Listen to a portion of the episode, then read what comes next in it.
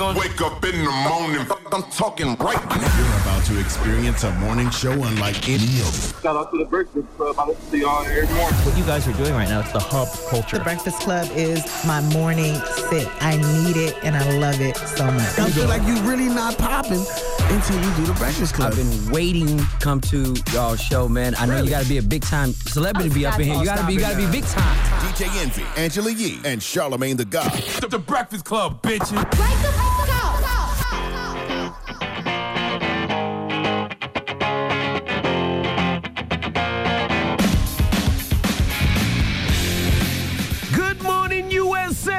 Hey, fam. Hey, good morning, Angela Yee. Good morning, DJ Envy. It's Monday. Yeah, back you to the heard work that week. right. It's Monday. Oh my goodness. Well, good morning, Yee. Well, good morning, DJ Envy. How was your weekend? Um, my weekend was jam packed. On Friday, I was hosting this. Well, no, I was on a panel, and that is for Gabby. Shout out to her. She just released her new Air Max design. It was a competition, and she won that competition. So those Air Maxes are really dope. Mm-hmm. If you had a chance to see that at Woodstock Ivy, then Saturday I did this book club for teenage girls called Girls Talk. And the founder of it, Cynthia, she actually passed away from cancer last year. So we're trying to keep her book club going that she started that we've been doing every single year. So we read On the Come Up. It was amazing. Sold out event with the young ladies in Long Island and Hempstead. And of course, you know, I had to watch the Brooklyn Nets beat the 76ers too, by the way, over the weekend, which people didn't think was going to happen. And then yesterday I had to do a panel and we started our prom dress drive giveaway at Juices for Life. So doing a lot. Yes. Doing a lot. Yeah, weekends, uh, not really weekends anymore. Friday, of course, I was at the April Fool's Day comedy show, which was a sold out show. Shout to At the uh, Barclays. At the Barclays Center. Shout to Michael Blackson. Shout to Rip Michaels. Shout to everybody that came out. An amazing show. Then Saturday, I flew out to North Carolina. Shout to everybody in North Cackalack. And then we drove to South Carolina yesterday for a, a day party. So I, I was in uh, South Carolina and I flew back. I landed, I think, like midnight, one in the morning. oh, t- last night?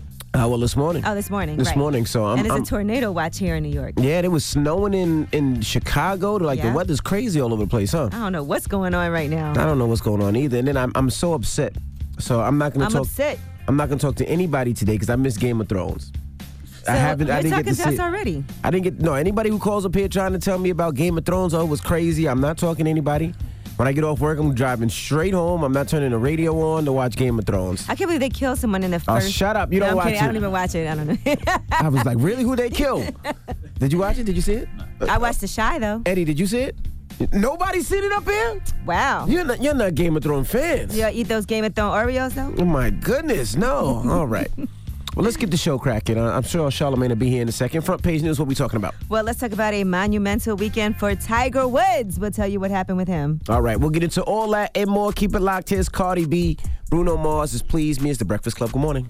Morning, everybody. It's DJ Envy Angela Yee, Charlamagne the Guy. We are the Breakfast Club. Let's get in some front page news. Start off with sports. Congratulations to the Brooklyn Nets. They beat the Brooklyn Nets. 76ers 111 102. I'm going to go to the game this Thursday. I'm going to take my son. Yes, that's amazing. Magic beat the Raptors 104 101. The Warriors beat the Clippers 121 104. Spurs beat the Nuggets 101 96. Trailblazers beat the Thunder 104 99. The Celtics beat the Pacers 84 74. The Bucks beat the Pistons 121 86. The Rockets beat the Jazz 122 to 90. Now, if you're a hockey fan, I know it's playoff season. Who won in hockey? Islanders, baby. And the Islanders won. We have a big, huge Islanders fan. uh, the Long Island Islanders or they the Brooklyn Islanders? Which one are they? That would be a good game for guess what the New race York he is. Islanders. Guess what race he is? And what about Steph Curry? They said he actually surpassed the NBA Hall of Fame guard Ray Allen for the most made threes in NBA playoff history. Also, yes, yes, that he happened did. over the weekend. Yes, and the 76ers the first time I ever seen somebody pull out a cell phone during a, a, a game. That's how bad That- that's they how were bad it was. Yeah, they pulled out a Shout cell phone. Shout out phone. to Michael Rubin though, man. yeah, shout out to Michael Rubin, owner of the And- 76ers. And Tiger Woods, by the way, won the 2019 Masters. That's his 15th major victory. Congratulations to Nike already put out a commercial like minutes later. I guess they've been holding that for quite some time because he hasn't won a Masters since 2005. Right. So it was a 14 year drought for that tournament for Tiger Woods, but he did win, which was huge. So many people watched because of Tiger Woods, too, by the way. Yeah. Uh, Serena tweeted out, I am literally in tears watching Tiger Woods. This is greatness like no other. Knowing all you have been through physically to come back and do what you just did today today. Wow, congratulations a million times. I'm so inspired.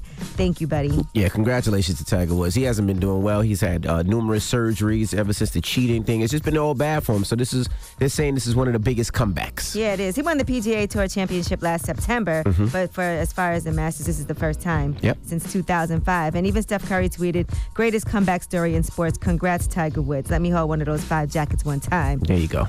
All right, and you know today is the 15th. You know what that means? Tax season. That's right. If you haven't filed your taxes yet, today is the deadline for filing your taxes. So just make sure you either file your taxes today or you have to file for an extension today. Unless you live in Maine or Massachusetts, then you have until the 17th, Yes. by the way. So make sure you take care of that. A lot of people are upset because they owe money or they're not getting refunds. So it's not a good situation. I guess you were supposed to adjust your uh, what taxes get taken out throughout the year so you don't end up owing money for some odd reason. Yeah, a lot, a lot of people are not getting refunds because of the changes. They give you that refund throughout the year, so people are not getting that big refund at the end of the year, and it's pissing people off.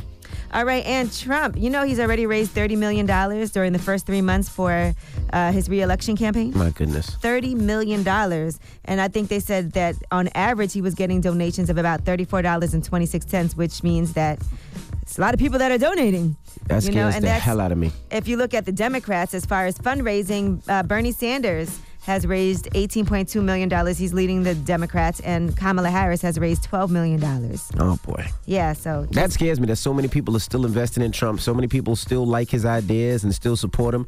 That scares the ish out of me. Make sure you pay attention and stop thinking that the unthinkable can't happen because this is why we are where we are. Absolutely.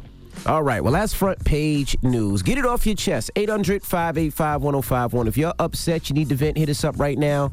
Maybe you had a bad night, a bad weekend, or bad morning. Maybe you didn't see Game of Thrones. Maybe your favorite basketball team didn't win. Maybe the weather is crazy and you've been trying to travel places and there's snowstorms someplace, hailstorms somewhere that's else, crazy. tornado watches somewhere else. Whatever it may be, get it off your chest. 800 585 1051. Hit us up right now. It's The Breakfast Club. Good morning. The Breakfast Club. Wake up, wake up, wake your ass. This is your time to get it off your chest. Whether you're mad or blessed, we want to hear from you on The Breakfast Club. Brent. Hey, this is uh, Brent from Minneapolis. Hey, Brent. How you doing this morning, bro? Hey, I'm doing good. Just heading to work. Um, just a couple things I want to get off my chest. I think we got to learn to start supporting our presidents across the board. You know, even when Obama was in office, everybody wants to find the negatives in him. Same thing with Trump. Let's stop trying to find negatives. Let's stand behind our president and support him. Well, let me ask you a question. Did you feel like that when Obama was in office? Because I don't think you did. No, no, I supported Obama actually. Did Donald Trump I support didn't like Obama? Hillary. Yeah, I supported Obama. I did no, I said did support um Hillary. did Donald Trump support Obama when he was in office? No, he didn't. Hmm. That's part of the Republican Democrat. I mean, they always fight. That's the thing. It's like a war. It's like blue against red. Do you versus blood. It's Do you- always a do you, fight. do you believe in Trump's policies and, and, and, and the things that he, he believes in? I stand behind some of them, not all of them. I don't agree with him on everything, but I do like some of the things he brings to the table. Yeah, like, tax cuts. Today like is what? tax day. I'll give him his props when. Uh, No, a lot of people actually, yeah, owe so much more money. Everyone's complaining. well, it depends what tax bracket you're in. right. A lot of people, Hey, a lot of people that never owe, a lot of people that never owe money and were looking forward to getting tax refunds now owe money this year. I don't think you'll owe any money. Th- that, that's a lie. I make seventy thousand a year, and I still got a big tax check back. Yeah, he still cut taxes. Well, just did them unfortunately, there's people that, that work here that actually were complaining that they Right, owe no, I four understand. I mean- five thousand dollars, and normally they get money back. Right now, what they do with their money all year long, that's on them. I mean, I don't know. Hey, I'm gonna They be have honest the with money you at the end of the year. Depending, it, it, it, I'm not. I don't know who said that here at iHeart, but if they getting money back here at iHeart, boy, they doing something. They doing some devious things on their taxes. All right. They said that actually a million less people are getting money back Oh, okay. this year. A million less people. Wayne. Yo, what's good, MB? Wayne, what's up? Get it off your chest, bro. All right, um, let's want to say good morning to um, Charlamagne. Um, Yee, good morning. To you, Morning. Thank you, sir. Yeah. Um, I have no choice but to call in. I, have nothing- I have nothing else to do. Um, I'm on my way to work and my car broke down and I can't even see through the glass because it's so much rain outside. But I just want to say, um, on the positive side, um, Charlamagne book. Everybody that's listening right now, shook one. Go get it. I just finished reading it and Thank I, you, sir. I, I read I read a lot of books in my life and that's my number one favorite. Oh man, all I time. appreciate that, man. Man, Don't stop, man. Keep writing. Well, you might as well get the next And, book and start um, reading it now. You ain't got nothing to do. You go- Exactly. you gonna and, be- and, and Charlamagne, Yes, sir. um, i- i- if you can, um, call, call Instagram to the front of the congreg- congregation, man. Instagram. What did Instagram do? Instagram is cutting all meme pages, man. Like every single meme pages that me, I'm I'm also a meme creator. I have tens of thousands of people that follow me. Um, I, I get people through their day. You know what I'm saying? Um, but my memes are in words, but it's a little bit on the sexual side, but it's in words, man. You know what I'm saying? And Charlamagne, I know you follow you follow a lot of meme pages too. And imagine Instagram taking their content down for there's a lot of there's a lot more crazy stuff on the internet, man. Leave the meme pages alone, man. True, true. All right, brother. Go ahead and make a meme about my book, uh, Shook One, Anxiety Playing Tricks on Me, available everywhere you buy books now. And my other book, Black Privilege. Both national bestsellers, but you know, whatever. Get it off your chest. 800 585 1051. If you need to vent, hit us up now. It's The Breakfast Club. Good morning. The Breakfast Club. Wake up, wake up. Wake your ass. This is your time to get it off your chest. Whether you're mad or blessed, we want to hear from you on The Breakfast Club. John, get it off your chest, John. Hey, Envy, I got a bone to pick with you, man. Uh oh. Whoa. Yeah, so in the words of Charlamagne, if we was listening to a Mayo station this morning, I'd expect them to say something about the cheating of Tiger Woods from over 15, 10, 15 years ago. Not you, brother. Did you hear what I Give him said? day Give him his day in the sun, man, and let him do his thing. Did you hear what I said? I said, Congratulations to Tiger Woods. He's been through a lot. He's been through the cheating scandal. He's been through Exactly. Why you bring surgeries. He's been through back scandal? surgeries. He's been through arm surgeries. He overcame all that and won. Congratulations. That that Don't wasn't. bring up the cheating at all. I will say it is interesting to see uh, women root for Tiger Woods now. Why is that? Because if he'd have got caught in that cheating scandal in 2017, 2018, they'd have buried him somewhere. Well, congratulations You know what I to him. mean? He's been through a lot, and to come back up, congrat- I, congratulations listen, to I dropped one of Clues bombs for him. I love to see people bounce back from scandal personally. It was nice to see him and his son hugging. Absolutely. Kevin, What's going on, man? what's up, bro? Get it off your chest, man. DJ Envy, man, I'm, I want to uh, make a make a notice to the mayor of Atlanta or somebody, man, because I done did three backflips off of the scooter this weekend, all because they had a crack in the road that I didn't see, man. And now I'm at work like I done got jumped at a gas station by three crackheads, man. My knee is killing me, man. You got jumped by some crackheads. Nah, man, I flipped off the scooter. I was on the scooter, right? I was doing 15, you know what I'm saying? I'm cruising. And next thing you know, I'm on the ground doing the somersault. Damn. So because because they didn't fix the roads. Man, they got so many potholes in the road, man. I was so upset. Then, But I tried to get up quick before anybody could see. Now I'm at work limping, man. My goodness. Well, you know you can report the potholes to the city, sir. You gotta. don't want to report the pothole, man. I want my knee to He ain't stop snitching on the hurting. You want his potholes. knee to oh, stop Oh, hurting. Lord. Sorry for you, bro.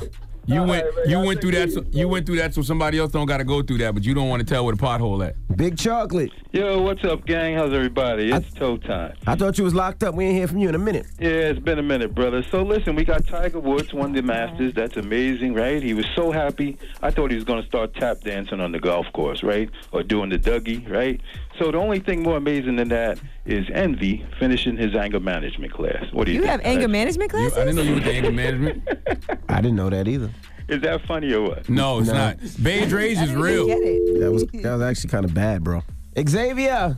Yes, how are you? Hey, what's up, man? Get it off your chest. Yeah, man. I just want to know, like, why I can't find a girlfriend. For the last like ten years, I've been single. I be- I, I, I became a hip hop artist, and I got popular, but I still can't find a girlfriend. I just want to know what's going on. Why? What am I doing wrong? Like, Easy. This is easy. This is easy. You're you're ugly. You're broke. And you're a s- aspiring rapper. You're not that good. Yeah, nobody wants a, a struggling mixtape artist as a rapper, sir. I mean, as a boyfriend. No, I'm not. I'm. I think I'm not like struggling hip hop. Like I got music that's streaming pretty well. I've been on tours and stuff like Let that. me hear something. about the Why don't you, music. why don't you What's your, first us? of all, what's your name? I go by Xavier the rapper, but people call me Walmart Drake because I look like Drake and DJ Akademiks been making fun of me. He also DJ. DJ Check it out. If they call you out. Walmart Drake, that's not a good thing, bro. Uh, I'm ne- looking at him. I can see why I they know. call you. You're American Romanian. Well, guess what? I've never heard either Yeah. one of those names. Walmart, Drake, or Xavier the rapper. He's Googleable. He's what? Everybody's Googleable. Well, let me hear. Let me DJ hear Akademiks something. is the one. That, uh, I got a song called "Won't Change" that's on the radio, but I'm just saying like We're the radio you guys- where? You do know we do radio, right? You can't say well, you got a song on the radio we've never heard it. Where's ra- the radio where? I played it before. in, in Utah, in Utah, in Salt Lake City. I'm just lying. I never okay, played it. okay. But oh, guys, let me hear you spit, rap, right fast. Uh, okay, say my name, good as gold. Heard your tracks, is old. Be like Russ. Be so cold. Be so new, but be so old. Okay. they playing with this name?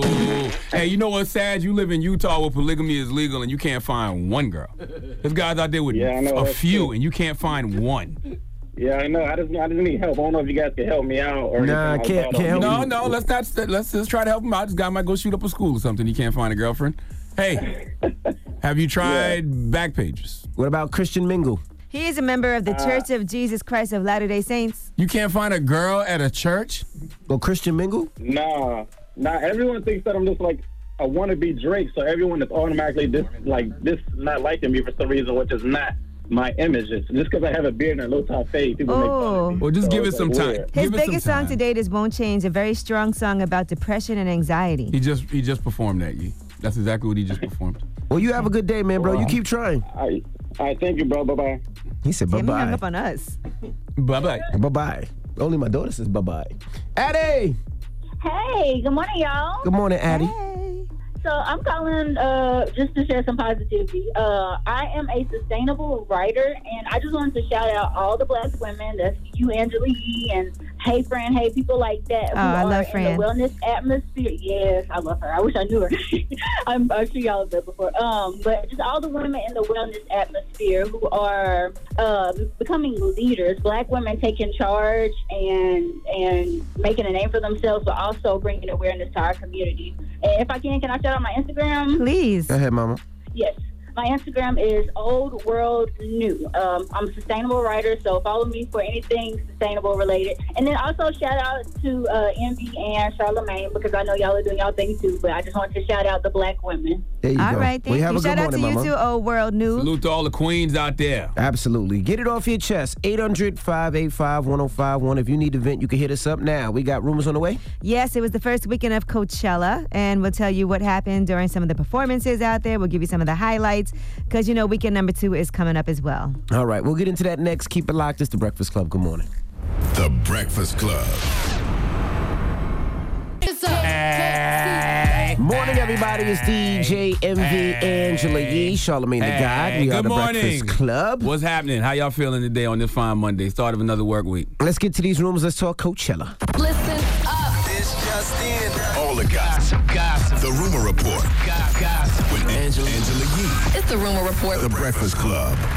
All right, well, let's talk about the first weekend of Coachella. There were a lot of surprises. Cardi B and Selena Gomez came out, even though they weren't the headliners Friday at Coachella. Everybody was super excited to see them. They performed one song, so it's not like they were scheduled to perform, but they did come out with DJ Snake.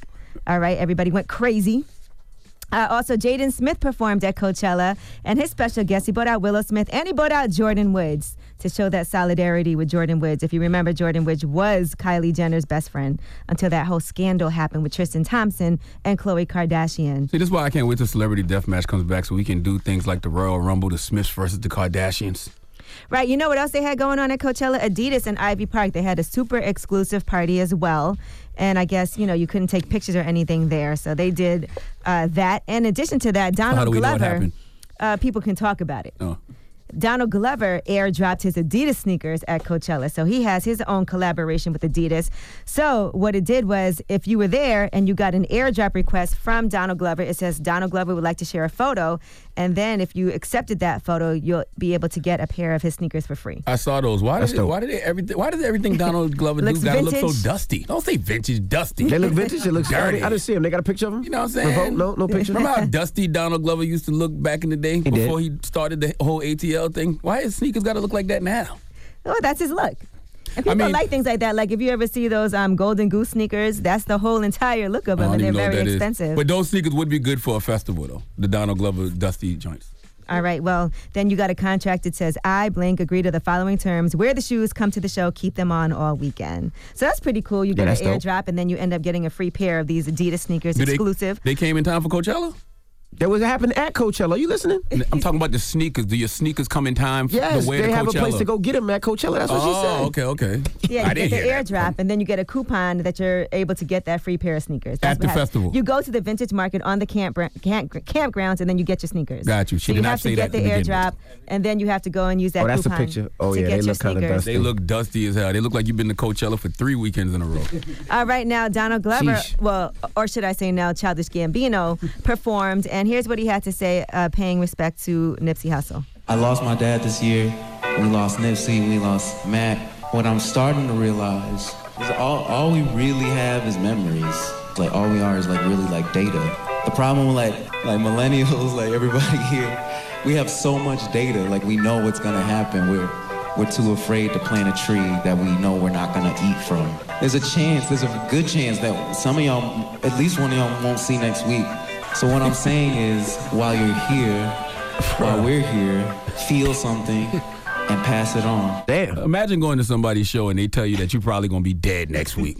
Don't they don't speak that on me. If you're gonna speak that on me, put that on yourself as well. He didn't say it's possible that I'm all of us are gonna be dead next week. He said some of y'all.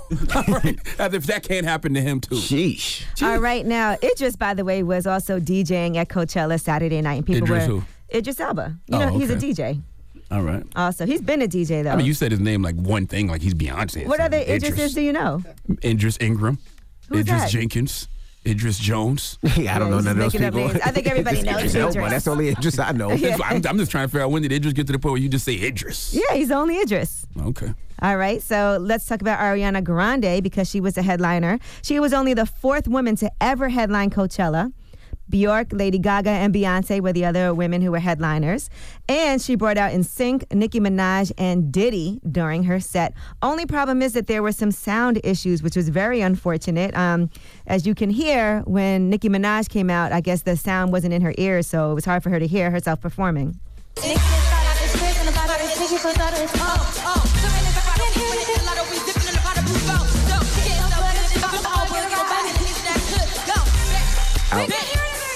That's not her fault. Like, I can't hear anything. And then people get mad with artists lip sync, but that's why artists lip sync because they don't want to, you know, mess up on those big, big stages like that. And it's Coachella. They should be able to have that sound right. But, Absolutely. you know, I guess there's always things that can possibly go wrong. That's not their fault. Why was she paying so much homage to the old school though? What happened? Well, Diddy also came out and he did Mo Money, Mo Problems, and Ariana Grande was singing Faith Evans' part of that song. And that was kind of in a tribute. So the theme was like an old school theme, like NSYNC, Diddy. Nicki Minaj, not old school, but No, not really. No, she not. Nah, she Yeah. she generation now.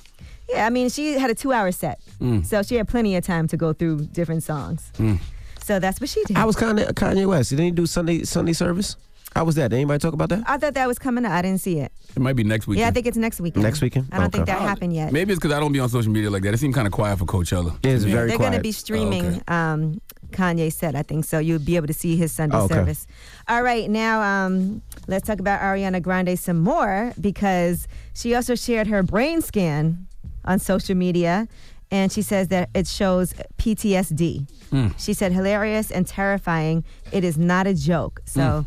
She said, you know, she just wanted to make sure that she shared this. After seeing responses, she said, didn't mean to startle anyone with my brain thingy. I love science and seeing the physical reality of what's going on in there was incredible to me. Someday when I'm more healed up, we can talk more about it. I did not know uh, you can see PTSD via brain scans. Well, you should take a look at what her brain looked like when she posted it. Mm. All right, I'm Angela Yee, and that is your rumor report. All right, thank you, Miss Yee. Now, when we come back, we got front page news. What we talking about, Yee? Well, let's talk about Morehouse College. Now they have made some new rules for 2020, and we'll tell you about their admissions. All right, we'll get into that next. Keep it locked. It's the Breakfast Club. Good morning. My goodness. Morning, everybody. It's DJ Envy Angela Yee, Charlamagne the God. We are the Breakfast What's Club. What's happening? Let's get in some front page news. What are we talking about, Yee? Well, let's talk about Morehouse College. Now, they have made some new rules. They announced over the weekend that they would start to admit transgender students who identify as a male, and that's going to start in the fall semester of 2020. So, this is all part of their new gender identity admissions and matriculation policy. Spelman College already does that. They did that policy back in 2017 for transgender women. So, that's going to be starting. So, if you're a trans man and you want to go to Morehouse, you can get in. All right, now, um, In the meantime, today is tax day. Yes, it so is. Mhm. if you have not yet filed your taxes, you need to make sure you handle that. It's the last minute, but you can also get an extension. But you got to do something. Just don't sit around and be late with your taxes. You know I need an extension. I definitely need an extension. Of course. Why do you say of course? I always need an extension. I haven't paid my taxes on tax day in years. Me neither. I need an extension, man. Really? I. I thought you submitted your taxes a long time ago. I did, but I, did, I never went to go see the accountant. I just sent him the paperwork so I don't lose it. Last year I did start doing it quarterly though. Like I started paying my taxes quarterly. I do because you know your business taxes are due on March 15th, and then your personal taxes are due April 15th. April 15th, so right. I do Mhm. everything before March 15th. I try to handle both at the same time. Now I gotta time. go see him. I gotta take a trip out to Long Island. All right, and congratulations to Tiger Woods. He won the 2019 Masters. That's his 15th major victory. Nike already put out a commercial. You know they had that ready to go, Mhm. and that was a 14-year drought for that particular tournament for the Masters. He hasn't won that since 2005. So congratulations to Tiger Woods. Uh, Donald Trump tweeted out, Congratulations to Tiger Woods, a truly great champion. Steph Curry said, Greatest comeback story in sports. Congrats, Tiger Woods. And Serena Williams said, I am literally in tears watching Tiger Woods. This is greatness like no other. Is it the greatest comeback story in sports? I wouldn't don't know say if it's the greatest it comeback it's, it's story a great sports. comeback story. I wouldn't say the greatest, but he, he went through a lot to, to come back and, and win. I think about- Numerous surgeries. Yeah, but think about me. Listen, all he really did was cheat on his wife. Yeah, but he had a bunch of back surgeries. He had like two, He three had that back DUI. surgeries. Okay, he what had a do you- DUI. He had, what- a, I think, a, Look a what Michael shoulder Jordan surgery. went through. Michael Jordan lost his father. You know, you know the emotional and mental toll that took. Where your father got murdered. I wouldn't say the and Came back and won three championships. yeah, I'm not gonna say the greatest. It's a great it's comeback It's a great story, comeback, yeah. but the greatest. I mean, Tom Brady against the Falcons was pretty great, even though that was during the game. But still, you know what I mean? That's a great comeback. Mm-hmm. Mm-hmm. All right, now let's talk about Chicago. Now, there's a new surveillance video that shows Chicago police officers pushing and dragging a student. Now, the student was a 16 year old girl, and they have video that was obtained by the Chica- Chicago Sun Times. And the officers initially said that the young lady got very violent with them and that she initiated the violent encounter. But when you look at the video, it's a totally different story. Now, it turns out their statements are completely untrue and are completely contradicted by what is shown on the video. I know you guys will find this hard to watch, but 16 year old Enigma Howard, she says that her civil rights were violated. She was initially charged with two felony counts of aggravated battery against the officers. Those charges were dropped less than a week later in the interest of justice. That's what prosecutors said at the time.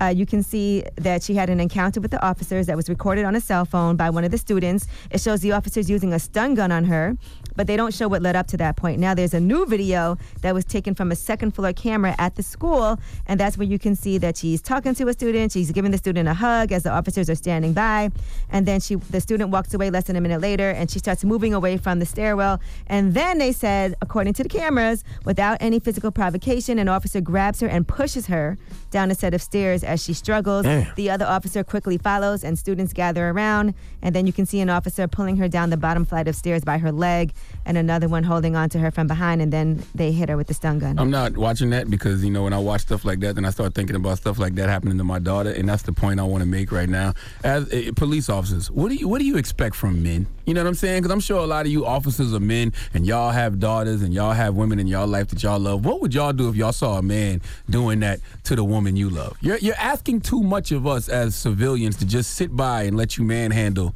mine just mm-hmm. because you're a police officer. Yeah, that's You're asking too much, buddy. And she did admit that she was resisting the officers, but she said she was responding to their actions. Of course, if you're dragging me down some stairs, Yeah, throw me down the stairs. I'm stairs. Resisting. A 16 year old, you can overpower her. You don't have to push her down the stairs. That's just a charge you got to take. You're going to have to get an assaulting an officer charge. You know what I'm saying? You're going to have to risk getting shot by a police officer that day because you're not going to just sit around and watch some grown ass man throw around your child like that. All right.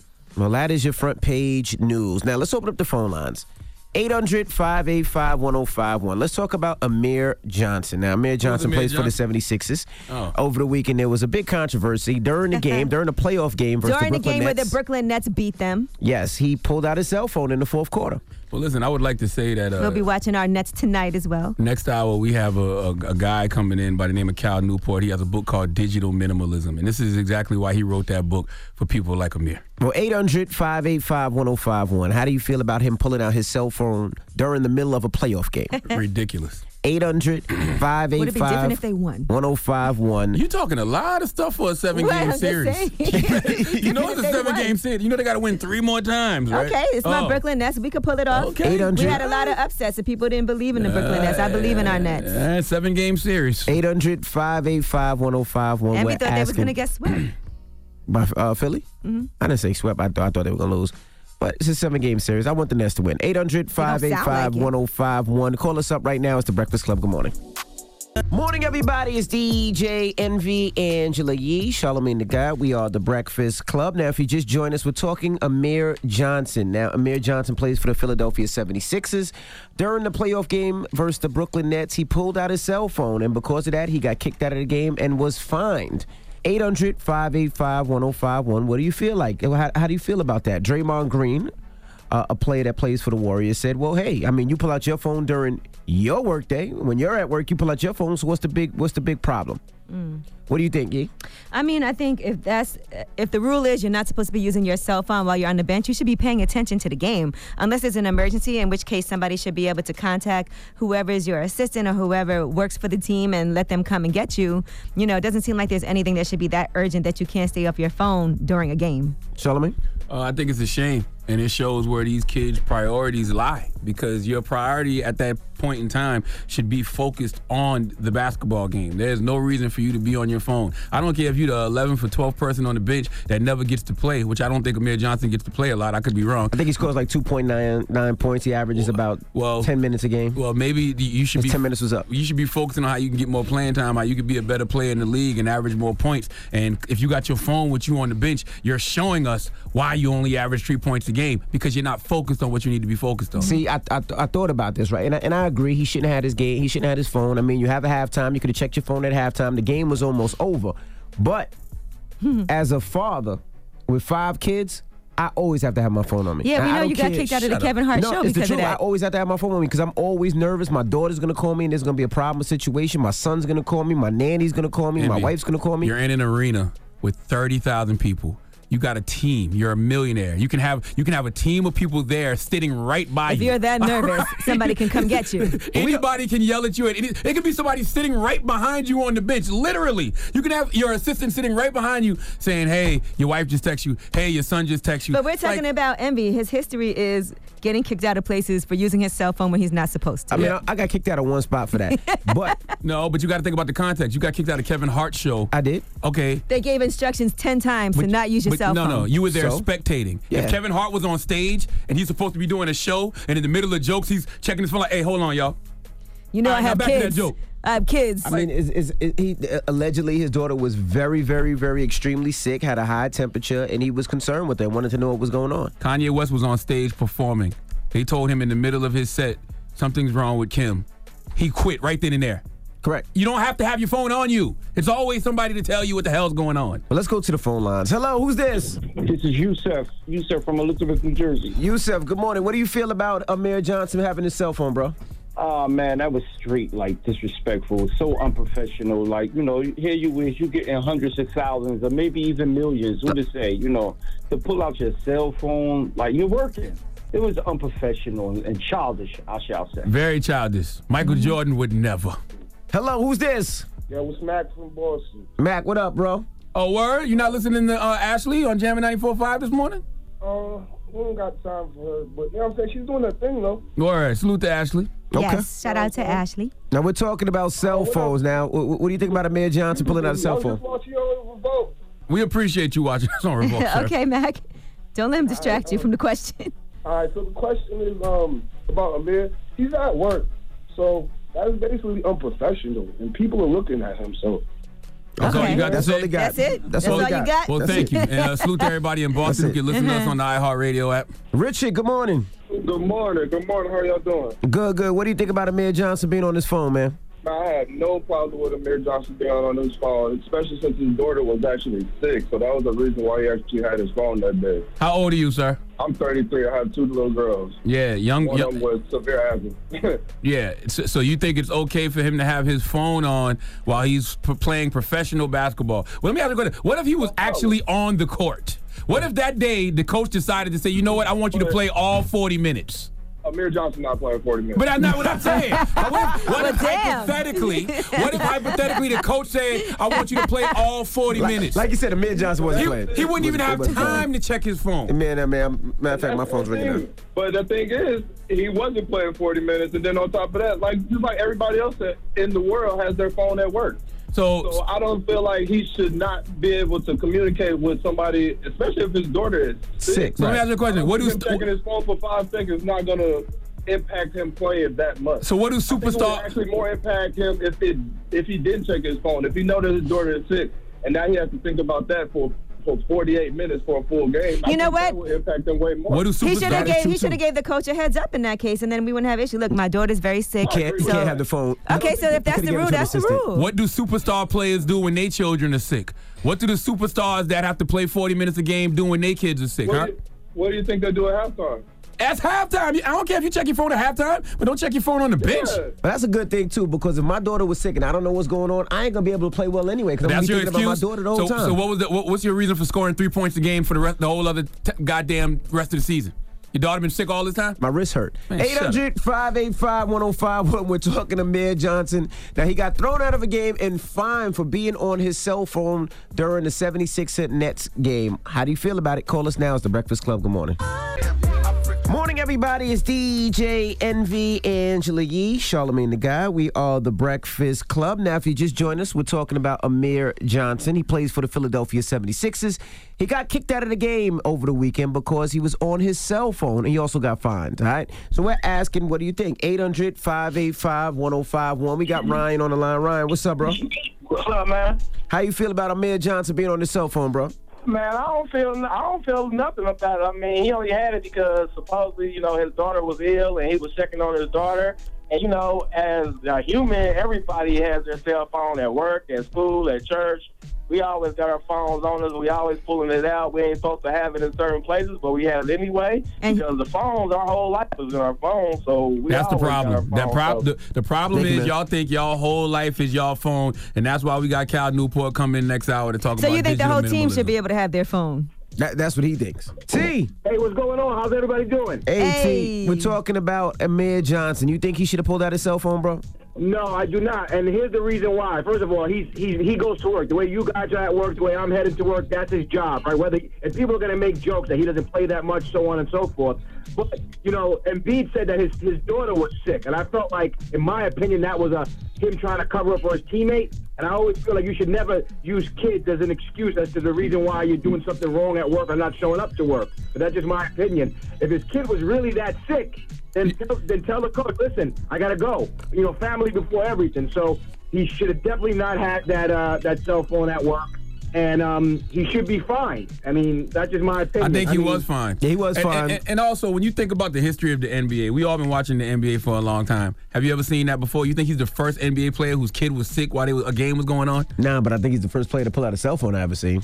Well, yeah, everyone's seen it. That's the problem. It got caught on camera and everything. So if nobody might have noticed for that split second that he did that, it was on television. That's the sad part. What? We need to be asking ourselves, how come Amir Johnson can't afford an assistant? You know what I'm saying? You don't have a cousin that could be at the game. Do they even give Amir Johnson seat? Well, he was it. it was. Did they give? They had. You had to get family friend seats. Yeah, but they, they don't get it that close. I'm sure they was close enough to where they could say, Amir, your daughter's sick. Man s- scores three points a game. You think he got f- f- court size seats, bro? And, and by the way, daughter being sick is, is not the same as like daughter being in the hospital having surgery.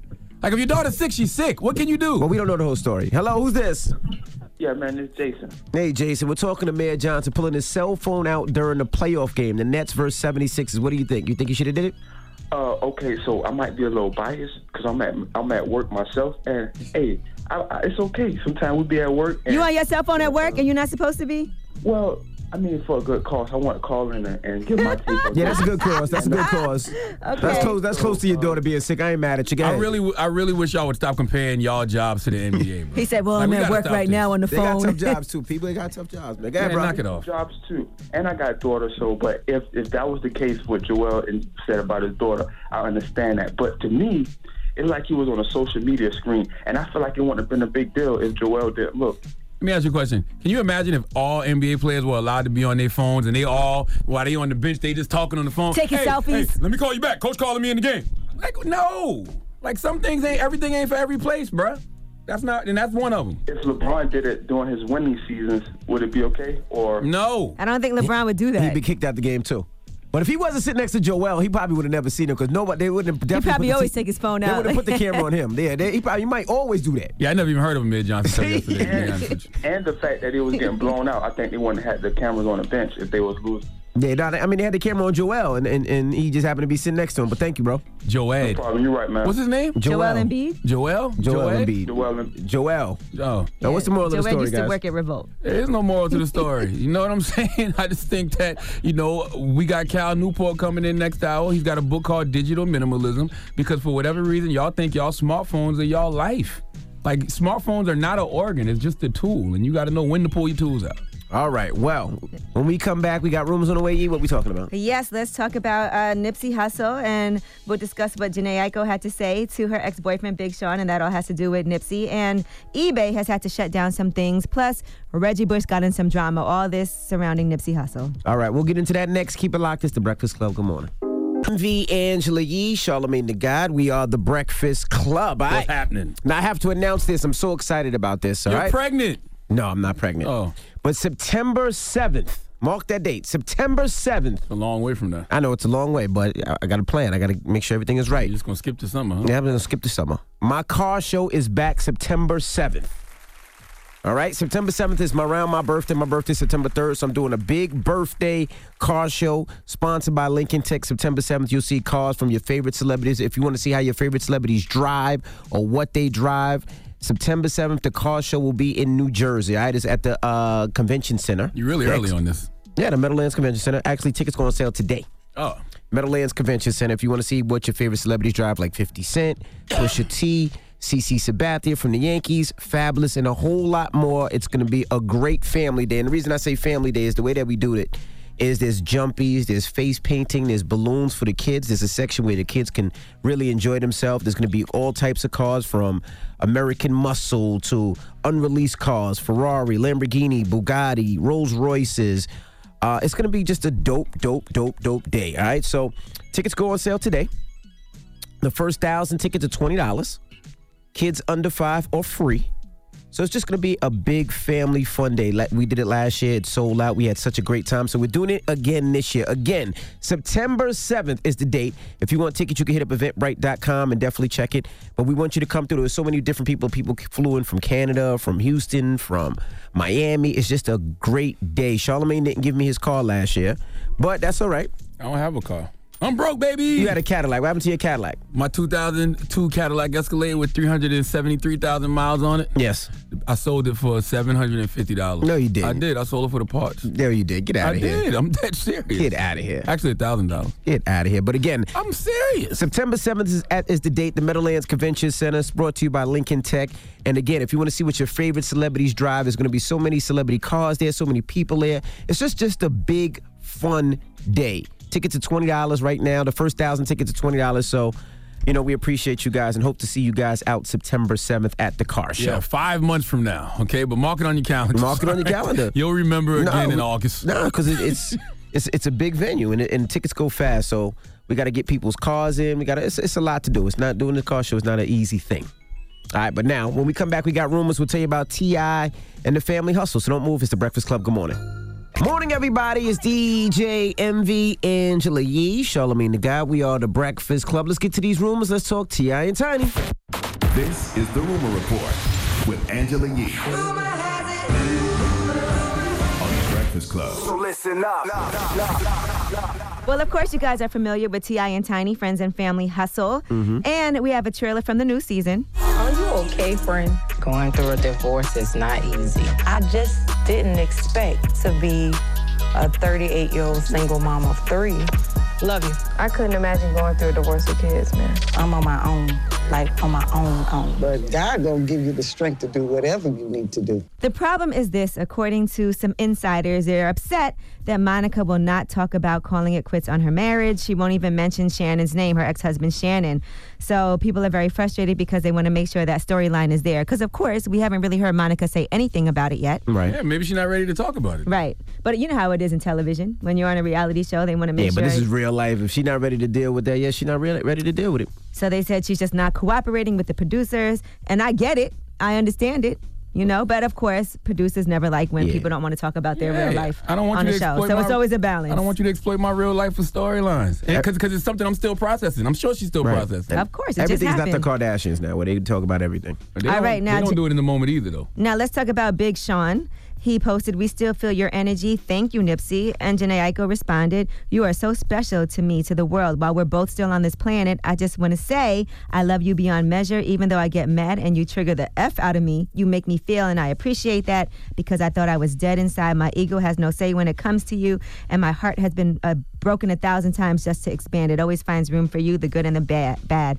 I love you from this life to the next, and all the other lives we've known each other before. I'ma always talk my ish, but I'ma always have your back." Can I pull up, then? Can I pull up, boo? But no, for real, you, you should always tell people you love them, you value, and you appreciate them, man, because you just never know. Like, That's why I was loving those text messages that Lauren was sending to Nipsey that she read aloud at the memorial service. I was like, oh, we got to make sure we send messages like that to all people all the time. all mm-hmm. Because you-. You never know. Like Donald Glover said, we could all be dead next week. Stop it. Now, eBay has responded to people selling Nipsey Hussle memorial programs online. I see some of these programs are going for like $500, $700. So, of course, you're not allowed to do that, okay? That's not protected by the rules on eBay. You cannot make money off of a tragedy. So, they're going to have to start taking those down. Now, let's talk about, yeah, you can't sell memorial programs. I didn't know they that. auction off the truck that Tupac got shot in? Well, Yes. maybe that was like a private thing. I don't know what that, but this is like, you know, I guess they feel like this is tacky. And they auctioned off that BMW that time too. Or the BMW? I don't remember. I, thought I know. I thought, I thought they auctioned off the car. No, they, they, they auctioned off his original truck, but they did au- auction off that Oh. BMW too. I don't know if Mm-hmm. that. I don't know. All right, so they're removing all of those listings, though. You cannot profit from human tragedy or suffering. Mm-hmm. All right, now Reggie Bush, he was trying to start a GoFundMe, and that was supposed to be for Nipsey Hussle's kids. Now he did donate ten thousand dollars to them, and he was hoping to raise up to hundred thousand dollars. He posted this video. I want to tell you guys about an amazing initiative that we've been able to put together in honor of the late great Nipsey Hussle.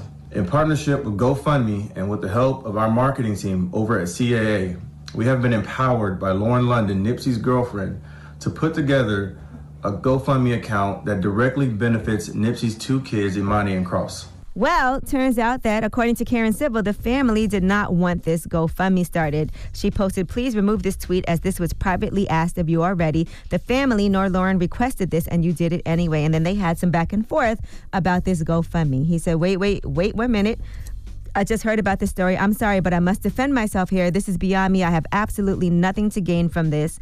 Let me repeat, I have not one thing to gain from this. Not sure where this came from or who you spoke to, but you must be sadly mistaken if you think we just lost our minds and made up some fake GoFundMe. I mean, me and my wife spent an hour in that room stressing about how to even do the video.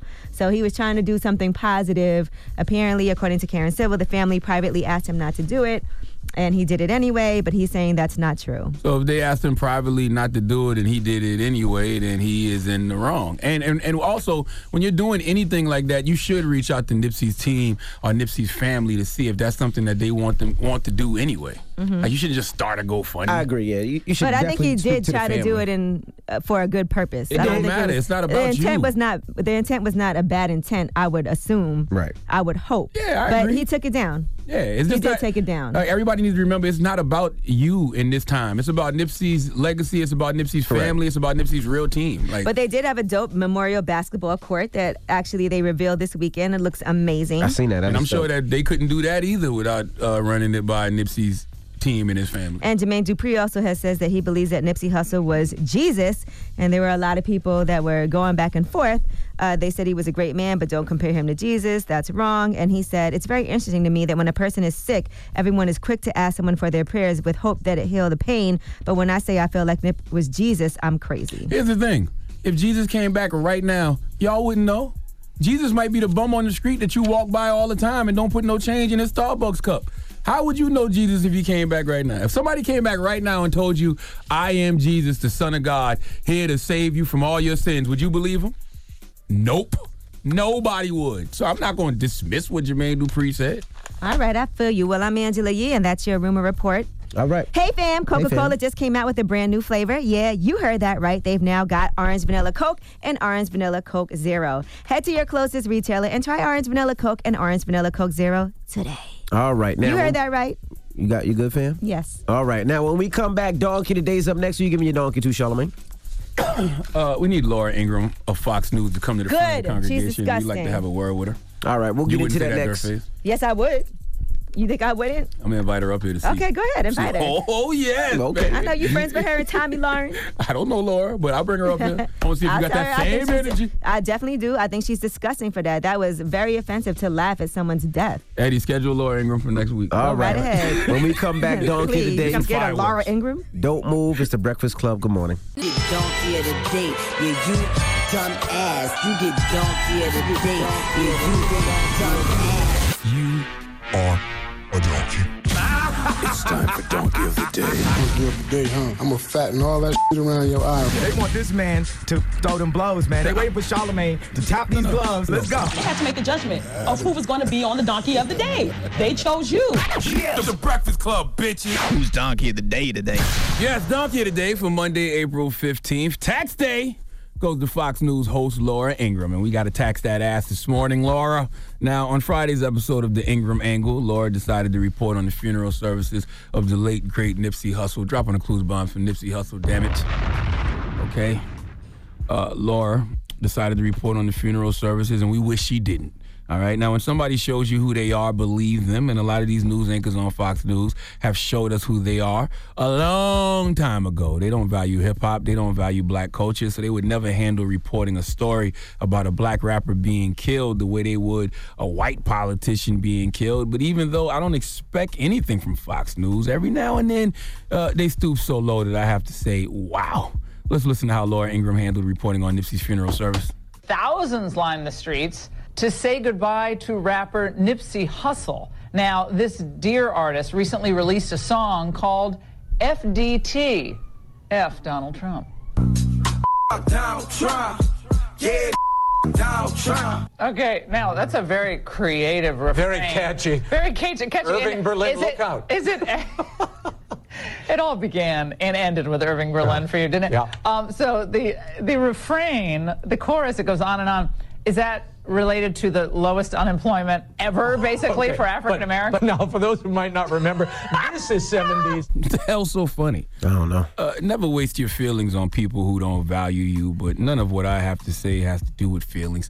Politics aside, uh, forget the fact that you don't like the FDT song, Laura, and you're highly upset that Nipsey and YG disrespected your president as a human being, as a person with a soul. You should understand that a father, a son, a brother, a spiritual husband lost his life tragically to gun violence. Would you crack any jokes or laugh if you were reporting on the 17 kids who died in the Parkland shooting? What about if you were reporting on the 49 people who were shot and killed inside Pulse nightclub in Orlando? Would you crack any jokes or laugh if you were reporting on the 58 people who were shot and killed in Vegas when the guy started shooting from the window of the Mandalay Bay Resort? Would you crack jokes and laugh if, God forbid, the 45th president of the United States of America was shot and killed? Would there be any jokes to be made in that scenario? Would it would that be a time for giggles? Of course it wouldn't be, Laura Ingraham. You've been on TV a long time. You know how to handle these kinds of situations, but you chose to handle this Nipsey situation the way you did because you don't value men like Nipsey Hussle. To you, he's just a black gangbanger of African descent. So in your mind, you're thinking, good riddance. To quote your president, he's from, you know, one of those S-hole countries. And he's a Crip. So you're probably thinking, that's what happens to black men in gangs right? Black on black crime. They kill each other. Why should we care? The reason you should care is because of this thing called empathy.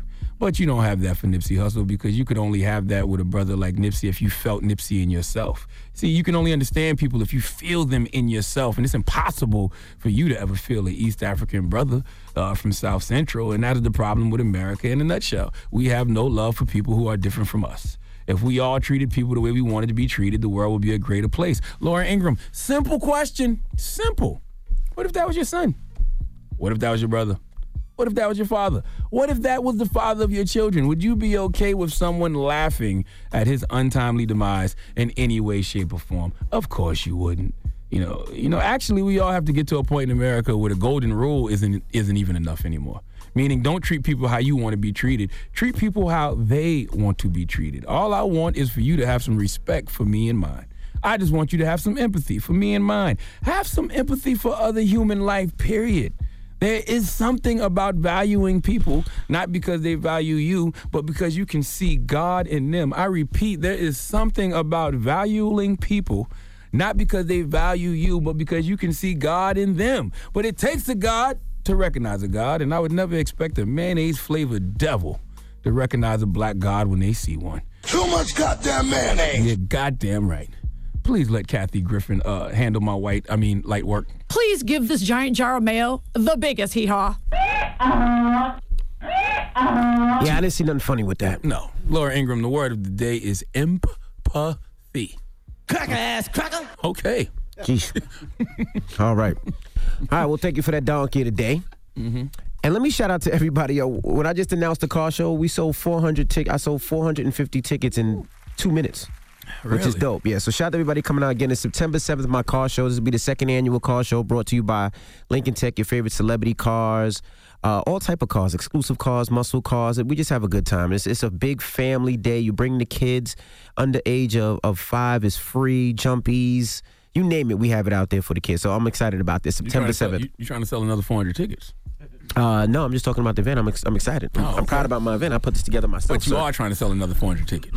I want to sell another 4,000. Okay, there you go. All right, all 400. Why right, you going all to shoot right, so low? right. I want to sell just- I'm just- 4,000. Hey, all you know?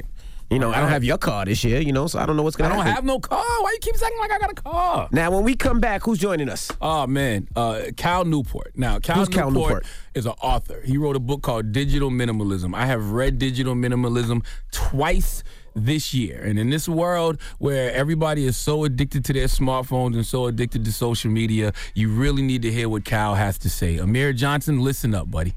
All right? So you can be focused for the next Sixers Nets game. Oh, my bad. I was on my phone. All right, yeah, we'll talk to Cal when we come saying? back. Don't move. It's the Breakfast Club. Good morning. Morning, everybody. It's DJ Envy Angela Yee, Charlamagne the Guy. We are the Breakfast Club. We got a special guest in the building. Yes, sir. Author Cal Newport. Welcome, sir.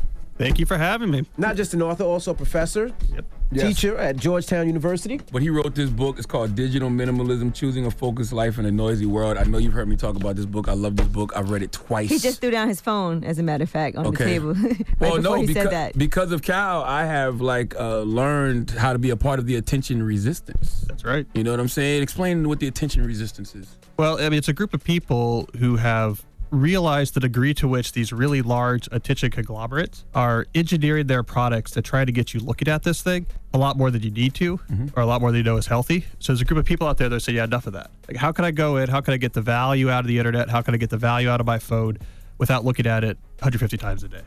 Yeah, it's so many different things to talk about. Uh, first thing that one of the first things you break down in the book is uh, what a Silicon Valley whistleblower said about social media addiction and compared it to a whistleblower in the tobacco industry. Can you explain a little bit of that? Yeah, well, this is what's interesting about smartphones and social media. I mean, we, we think that looking at the phone all the time is fundamental to the technology. Like, that's the way you're supposed to use it. It's not the way we used to use it. It's not the way we used iPhones when they first came out. It's not the way we used social media when it first came out. It was to make phone calls and listen to music. Make phone calls, listen to music, and social media. You would you would post something and maybe come back later that week and see if someone else had posted something. Mm-hmm. Then they re-engineered the experience so that it would be all about social approval indicators coming to you all day long. Right. So every time you hit on the app, am I getting a like? The like button wasn't there in the early days. So I have favorites. Am I getting tagged in photos? That was on purpose because they realized if they could have something you could see about yourself every time you hit the app on your phone, you'd get a slot machine effect. And people get devastated when they post a picture and they don't get enough likes. And they're like, oh my God, what's wrong with me? Yeah. And Tristan, so Tristan Harris, this whistleblower from Google, uh, he claims that Instagram was even artificially holding back the favorites on the photos because they had studied the reinforcement schedules from slot machines and realized if you sometimes see nothing and you sometimes see a lot, it's much more compulsive to come back. And so, like a lot of what I'm arguing is this idea that you have to use the phone all the time. That's not fundamental to the technology. That was essentially engineered by a small number of companies because mm-hmm. they had to get those revenue numbers up before their IPOs. Now, are we talking about the the phone itself, the internet being bad, or just the social media, Social media. element of it? it's the social media element, but not even the social media element. It's the engineered social media experience that gets you to look at the phone all the time. Mm-hmm. And I try to separate those things. I mean, I think the internet's great. Mhm. I think smartphones are a miracle. I think the ability to connect with people online is a huge innovation. The thing that gets me upset is how a small number of companies took that good behavior and used it as the foundation to get us to do this all day long. So we're like addicted. So how do you declutter? Yes, the digital declutter. Yeah, digital declutter. It's like uh, Marie Kondo. I didn't know anything about Marie Kondo. Now I know a lot about Marie Kondo after people were telling me about this decluttering your closet. I guess it's the same type, same thing with your phone. I need to do that. Yeah, exactly, right? well, here's the idea, right? Essentially, I worked with about 1,600 people last year.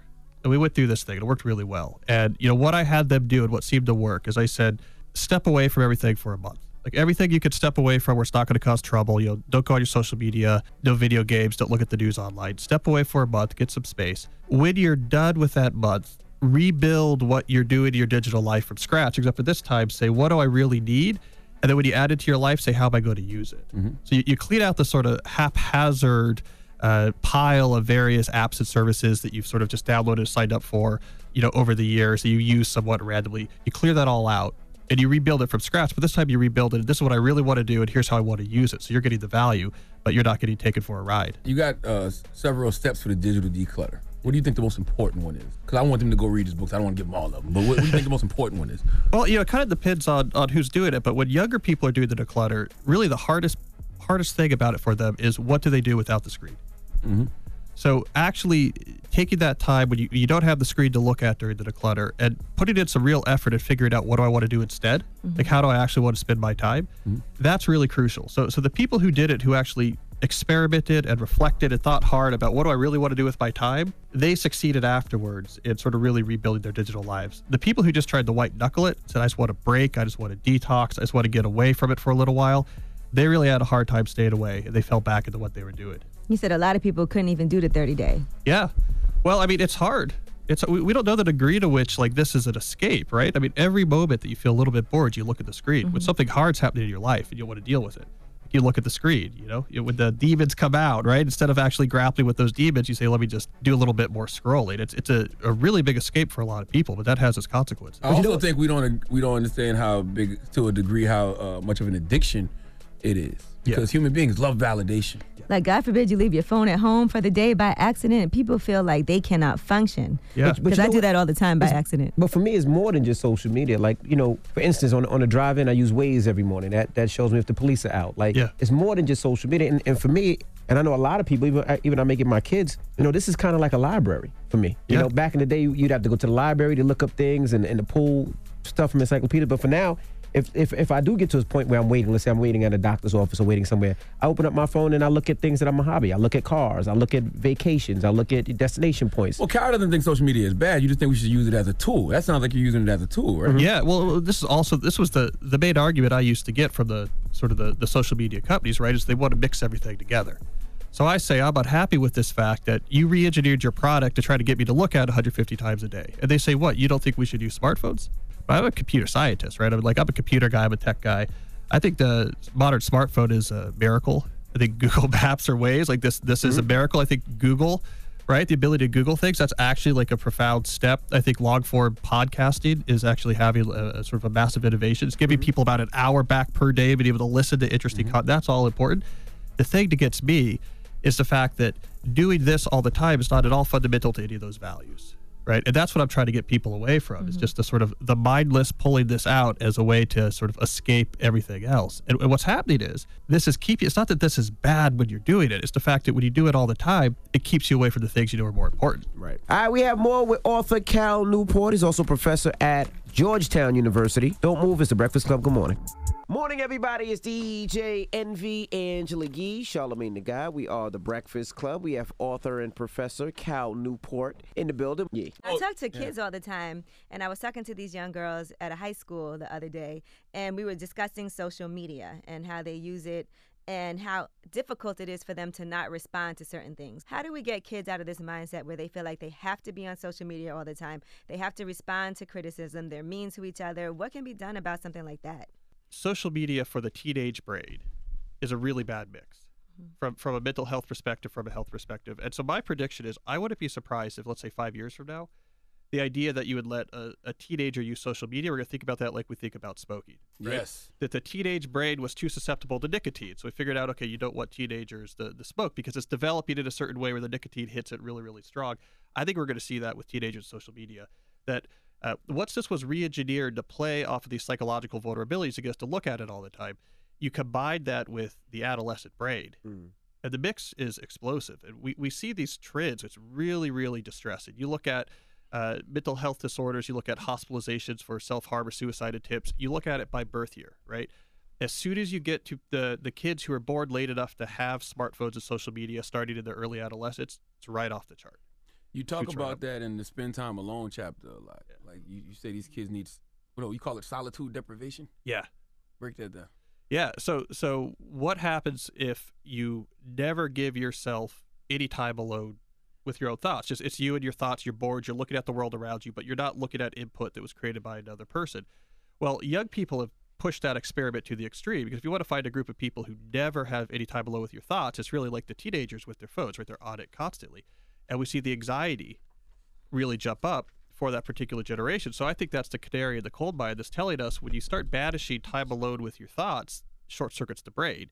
And so what happens is you get anxious. And I, I think as a culture, Mm-hmm. we have this background hub of anxiety that we've just become used to. Like, yeah, you just kind of always feel a little bit anxious. But a lot of this is really just we're short circuiting the brain because this brain was not meant to be processing input from other people all day long, right? I mean, this is not what our brain evolved for. It so it's it's crossing some wires in there. So we're all a little bit frazzled. We're all a little bit anxious, and we don't realize it's probably self-imposed. Now, what age do you suggest that kids start getting on social media, I guess, or, or start using their smartphones? I would say 18. 18. Yeah, I and I'm alone. Everyone thinks I'm crazy. Mm-hmm. You know, I say 18 mainly because I'm just I don't use social media too. Oh, so you, you don't use yeah, social media yeah. at all? So, so to me, I'm saying, hey, make it, make it 25. We're probably okay. I'm 35 years old. All this stuff was around. I'm an author. Never had social media account. And ha- managed to write how many books because of it? yeah, because of it, probably yeah, Yeah. six. And, Yeah, And the reason is because you feel like it's it's not necessarily good for the brain. so I say good for the brain. And so I got to watch this happen from afar. But I'll say, like when I ran these 1,600 people through that digital declutter, probably about half said, okay, I don't need social media. But the other half did. They said, I got things I need it for, like really important things I need social media for. Uh, but of that half that still use social media, like 98% of them took it off the phone. Yes, And what I- that I that's only- the move. Yeah, they only take got it off IG. The, and that works. Yeah, see, I, that's Instagram's genius is because it uses the camera, so it's hard to get off the phone. Yeah. Uh, but most of them, you, you take it off the phone, and what you're doing is you're taking the power away from the companies because all that energy to make this something that's addictive, that's put into the app. So now, if you're using it because you, you know whatever you're posting some things, you're connecting with people, you know whatever you use it for the reasons you use it. You're not doing this on your phone, they don't have the hooks in your brain. I love what you said in the Spend Time Alone chapter, going back to the mental health aspect of it. You said seemingly overnight, the number of students seeking mental health counseling massively expanded, and uh, people started developing something that used to be rare, which was anxiety. And so you asked, you know, what caused the anxiety and anxiety related disorders, and she replied without hesitation, smartphones. Yeah. Well, this was the head of mental health at a major university. Mhm. This was years ago, but I was, you know, I was talking to her about phones, and she's like, "It's it was overnight." She's like, "Yeah, we had, you know, we run the mental health service for the university. We have people coming in for all the normal things that, you know, 18, 19, 20 year olds come in for. You have a whole mix of things." And she's like, "Just changed overnight," and it was four times the number of people that used to come in. It's all anxiety, anxiety related disorders. They rarely saw that. What from the smartphone causes the anxiety though? Like, Well, there's a couple different things going on. So, so from like a neurological perspective, you have just the solitude deprivation, right? Mm-hmm. And so the way our brain has evolved is that it takes listening to another person or processing input from another person. It takes that really seriously, right? Because that was key to our survival. We, we've learned that if someone's talking to me, there's a lot going on. Like a, a lot of my brain is at work. It's kind of exhausting, right? I got to model what you're doing. I got to try to, to to simulate your mental state. And so, if you put yourself constantly in a state of processing input from other minds, your brain doesn't know that you don't have to pay too much attention to this one. This is just like a, an Instagram post. It doesn't know that. So it's using a lot of resources. It exhausts it, makes you anxious to always be doing that.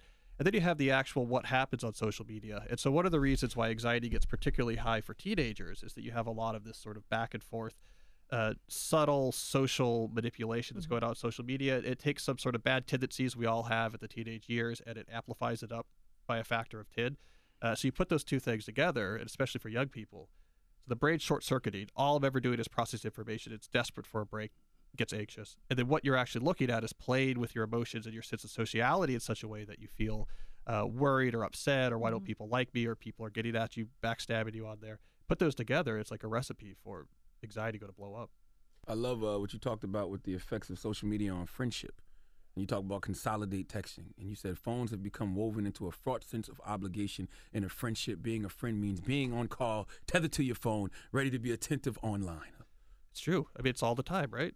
Uh, then your friends, family, like, why aren't you answering the text, Right? All the all the all the texts are going on. Or they do the question mark, like hello, and you're yeah. like, um, I stepped away from my phone for ten minutes. Relax. Yeah, it's, it's it's been it's been five minutes. Yeah. Well, well, here's one of the things. Again, we know is that social connections are sort of at the center of human flourishing, right? Like social connections are so crucial that like our social system is connected to our pain centers, right? That we we, we actually the same center that makes us feel physical pain comes into play when we feel isolated or lonely, right? So it's really important.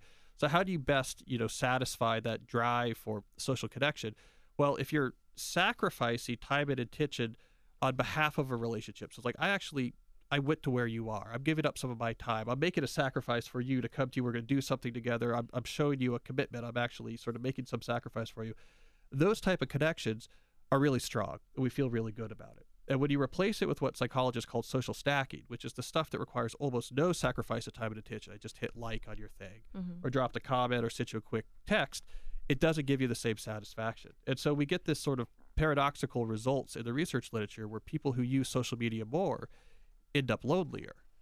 And the reason is is because they think what they're doing on here, it feels like this is being social, but the, the sort of deep social centers in our brain mm-hmm. really want you to be sacrificing on you know it, with someone. I took time out of my day. I'm sitting down with you. I'm talking with you face to face. Mm-hmm. That's what it's craving. So if you replace that with the easier stuff, you end up paradoxically lonelier because there's this deep part of your brain that doesn't know about text messages. It doesn't know about Instagram that says, well, we haven't been social today at all. Mm-hmm. So how do people get in contact with you now? Because it's definitely not on social media. So how, how can somebody get in contact with you? You don't need to get in contact Find with out him. where you get in gonna at. contact with his work. Yeah. Where, where you going to Okay. be at if they want to hear you speak? How do they know? How do they, how do they get this information? Well, I do have a website, calnewport.com. Okay. Yeah, because he's not against websites. I didn't say like, you're not, you're not, Minimalism. I'm a nerd. Come on. Yeah, there's, Give me the there's- there's pros and cons to technology, is all you're saying. and we got to just be a little bit more careful about yeah yeah you start to get intentional about i want to i want to care about what the pros are i want to avoid the cons it looks a lot different than what a lot of us are doing today you, you get a lot out of the tech without getting taken for a ride that's the whole idea Well, give them the website again.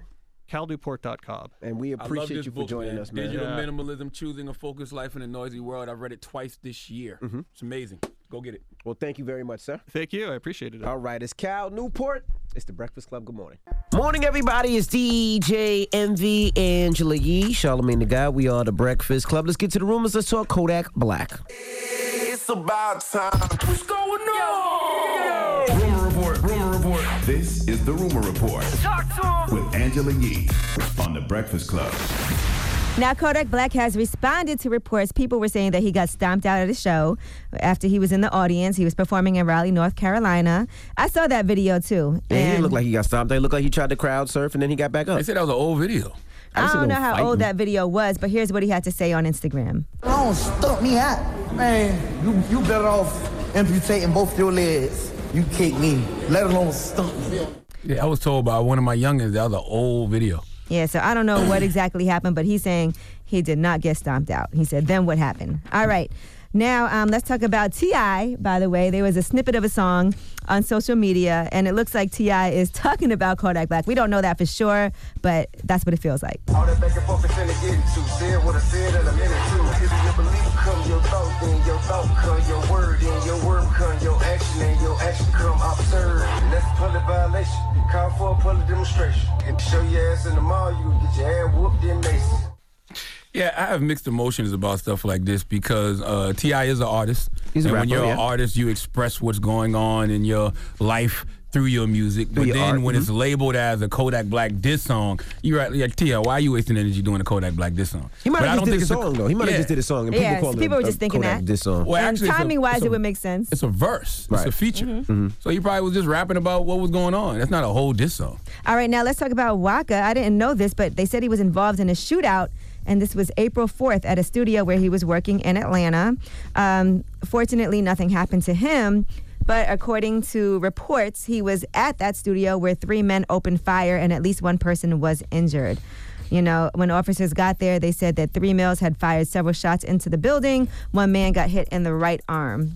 But fortunately, Waka is okay. Okay. All right, R. Kelly, his bank account is supposedly in the negative right now, according to reports, according to court documents. Um, they're saying right now his bank account is at negative 13. So not looking good. That's crazy. Man. It would be funny. It would be funny if it was actually in the teens though. Like not negative thirteen, but like actually thirteen dollars, fourteen dollars, fourteen dollars. Mm-mm. Because that's you know that's the age he likes his women. But does he go back to jail because he can't pay his child support? He can't get a job. He He's gonna have can't to try find to get any that work. child support lowered. I don't know. R. Kelly's probably going to jail. All right, and let's talk about Naturi Naughton and uh, Kiely Williams from 3LW. Now, there was some beef going on over the weekend. Oh my God. Explain to, the, explain to the people who 3LW is. You. They're a group, and Adrienne Bailon, you were know her, a she was group. in the group as well.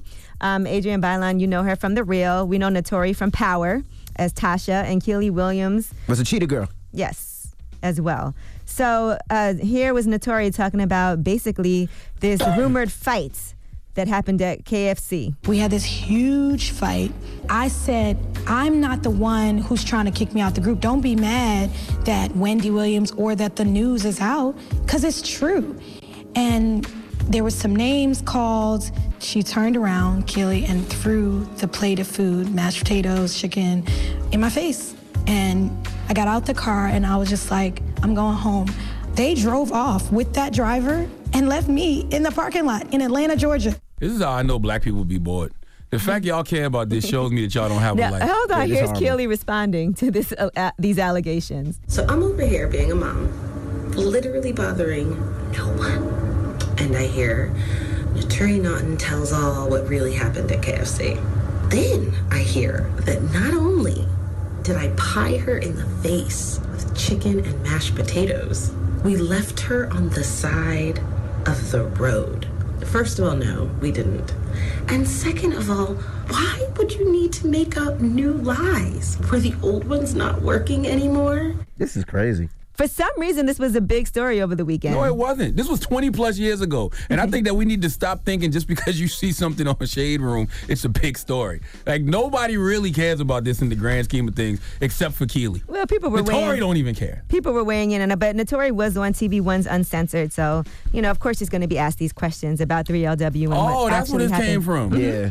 Oh, see, that makes more sense. I'm like, I was trying to figure out why did this just all of a sudden resurface? Yeah, she did No, she, Uncensored. she did uncensored. Okay, Uncensored talks about your past. So Right. you Yeah. will talk about stuff from 20 years Yeah, ago. of You throw a course, that's the chicken at point of somebody. it. That's right. So Kiely was just waiting for that chicken moment to pop back up so she can get her spotlight going. All right, well, I'm Christ. Angela Yee, and that is your rumor report. All right, thank you, Miss Yee. Now, Revolt we'll see you guys tomorrow. Everybody else, the People's Choice mixes up next. Get your request in at DJ Envy. It's the Breakfast Club. Good morning. The Breakfast Club. Your mornings will never be the same. I tried the new flavors of Orange Vanilla Coke and Orange Vanilla Coke Zero Sugar. Yeah, you heard that right. And I have to tell you, it's a great combination of Coke, orange, and vanilla flavor. Head to your closest retailer today and try it out. Morning, everybody. It's DJ Envy, Angela Yee, Charlamagne the God. We are the Breakfast Club. Good morning. What's happening? Good morning. Now, in New York City, we had this hall called Webster Hall that closed down for a little bit for renovations. Mm-hmm. And it's opening back up, all right? Friday, April 26th. And the person opening up this this hall is Hove. Let me tell you something. Uh, I, I I don't go to too many concerts because, like, for me to really come out and watch you on stage, I gotta really enjoy you. So I think the last concert I went to might have been Ed Sheeran at the Barclays last year. And then you know I go to like my me and my, my wife is in the Jill Scott and Erykah Badu, and so we go to things like that. I think the last hip hop concert I went to was Jay Z's B side. Mm. Well, this is B side too. Yeah, or maybe it was Drake. I don't remember. When did he do the Jay Z B side the first time? Mm-hmm. I went mm. the first time he had it at Terminal 5. This is my kind of show. This is my kind of show because this is for the real hip hop heads. This is for the people who grew up on Jay Z. You know what I'm saying? This ain't for the people that love Big Pimpin'. All right, this ain't for the, this ain't the people who love Dirt Off Your Shoulders. Right. This ain't the people who love Hard Knock Life. All right, this is for the people who love D'Evils. That's right. Well, for the people who love Lucky Me. Well, do you know somebody? What do you mean? Do I know somebody? Because tickets go on sale and it's very limited tickets. And American Express holders, you get the pre-sale first and then open to general admission the day after. So if you don't know somebody, you, you might be done. Well, you know, I hate to, I hate to, you know, be this guy. Oh, but let me hear uh, the last B side show, Jay Z hit me personally and said, "You gonna be there, right?" And made sure I was set up right. So salute to Hove. You know, I don't think he's gonna call you this time though. I think I, I'm pretty sure I'll be in there with my Roc Nation hat on. I don't. I, I got a brand new Roc Nation hat still in the box at the house right now. I don't think. I don't think. Let me tell you something. I love. Rock- Listen, let me tell you something. I love Roc Nation. Oh, this how you getting the tickets? No, I'm just being. You know that though. Like, there- listen, there's some good people. J- Sean Carter, Beehive, Shout out to Emery. Shaka, Emery, mm-hmm. Ty Ty, Shaka, what's up? They just Ty Ty, what's good people, good energy. You know what I'm saying? I like B.I., them. what up, B.I.? I like them as humans. You know what I mean? These are people that I like as humans. That doesn't guarantee you a ticket though. I guarantee you, I'm gonna be at the B side too show. Uh, I'm just telling you, the tickets are tickets are advanced. They're saying tickets might range from two hundred fifty Charlamagne the God will be in Webster Hall at the B side two show.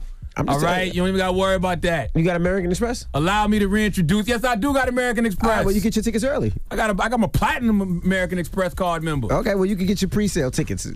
I buy a ticket. I don't. I have no problem buying a ticket to that show. Okay. You know what I'm saying? I have no problem buying a ticket, but I think they probably already sold out. At this No, point. man, the pre-sale starts um this week sometime. For real? Yes. Thursday. Pre-sale starts on Thursday. All right, I'm not mad. I'll buy some tickets. I'm, this I'm gonna be at the B-side show. All At 10 jokes aside, though, that's a great show. You know what I'm saying? Mm-hmm. Like that's the show because those are the songs that you are playing when you just riding. You know what I mean? Those songs that mean something to you. Right. You know what I mean? Like you might hear "So Ghetto." You know what I mean? You might hear uh, "I'll show you how to do this, son." You know what I mean? Like That's my those are the ooh, that's what you want. That's right. You might hear that joint off my album. Hove You never hear that. That's You not, he'll never perform that never ever. You might do that one. You never know. But I might, would be in the You might hear new joints off 444 like Marcy Me. You know what I'm saying? Like it's a lot. It's a, it's a lot. It's a lot. I'm gonna be there. B side show. We out there. All right. Well, when we come back, we got the positive note. Don't move. It's the Breakfast Club. Good morning. DJ Envy, Angela Yee, Charlamagne the Guy. We are the Breakfast Club. Again, shout out to everybody that purchased a ticket to my car show. Again, I, I tell you, September 7th is the date this year. My birthday car show. If you want to see what your favorite celebrities drive, I got so many different people coming. Uh, 50 Cent's going to have his car there. CC Sabathia, Pusha T, Fabolous. So many people are gonna have their cars there. We're gonna have exclusive cars, uh, celebrity cars, uh, cars that's not released, just all types of things. We're gonna have jumpies for kids, face painting, uh, balloons. There's so many different things, man. Get your tickets now. I think we have like 200 tickets left for uh, the first 1,000 tickets are only $20. So there's 200 $20 tickets left, and then it goes up to $25. So get your tickets now. I can't wait to see you guys. We're gonna have a lot of fun September 7th. All right, now Charlamagne. Listen, man. Salute to Cal Newport for pulling up, Mm-hmm. uh, talking about the book Digital Minimalism. I've read that book twice this year. I think you should at least read it once. I love it, especially because we live in this era where people just cannot put their goddamn phones down. All right. But the positive note is simply this, man. If you don't heal what hurts you, because you know I'm really big on healing. Mm-hmm. If you don't heal what hurts you, you'll bleed on people who didn't cut you. Breakfast Club, bitches! Y'all finished or y'all done?